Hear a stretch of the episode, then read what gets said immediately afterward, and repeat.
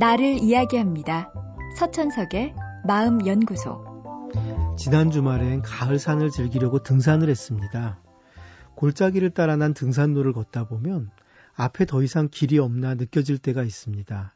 하지만 길이 없다고 생각한 곳에서도 막상 가보면 작은 길이 옆으로 나 있고 이내 넓은 골짜기로 이어집니다.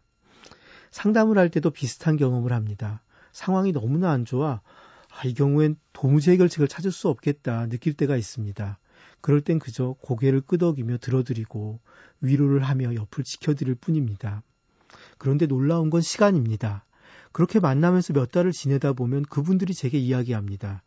이젠 좀 살만하다고 또 살다 보니 솟아날 구멍이 열리더라고.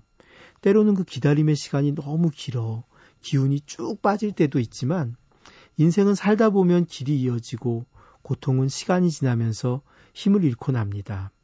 그래서 지금은 상담을 하면서 조금 지내보자고 분명 살아있으면 살아갈 방법이 나오더라고.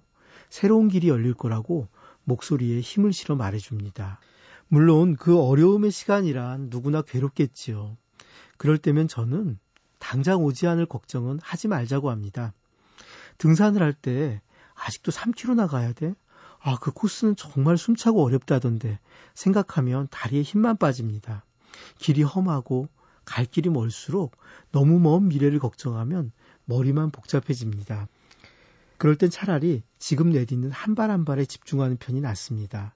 내가 고민해봐야 어떻게 할 수 없는 미래보다는 지금 내가 바꿀 수 있는 현재의 내 움직임에 집중하는 것이 낫습니다. 그렇게 한 걸음 한 걸음이 모이면 어느덧 정상에 도착해 있을 것입니다. 양궁 선수들은 활을 쏠 때 관역보다는 자기 몸에 집중한다고 합니다. 내 호흡이, 내 팔과 다리의 근육이 평소 훈련할 때와 같은 느낌인지에 집중한다고 합니다.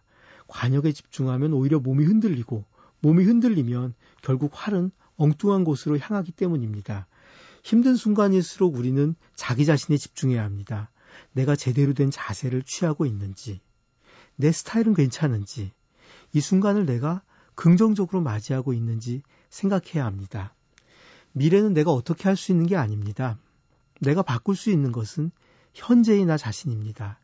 그리고 나 자신을 조절할 수 있다면 이미 그 순간 나는 내 삶에서 이기고 있는 것입니다. 서천석의 마음연구소. 지금까지 정신건강의학과 전문의 서천석이었습니다.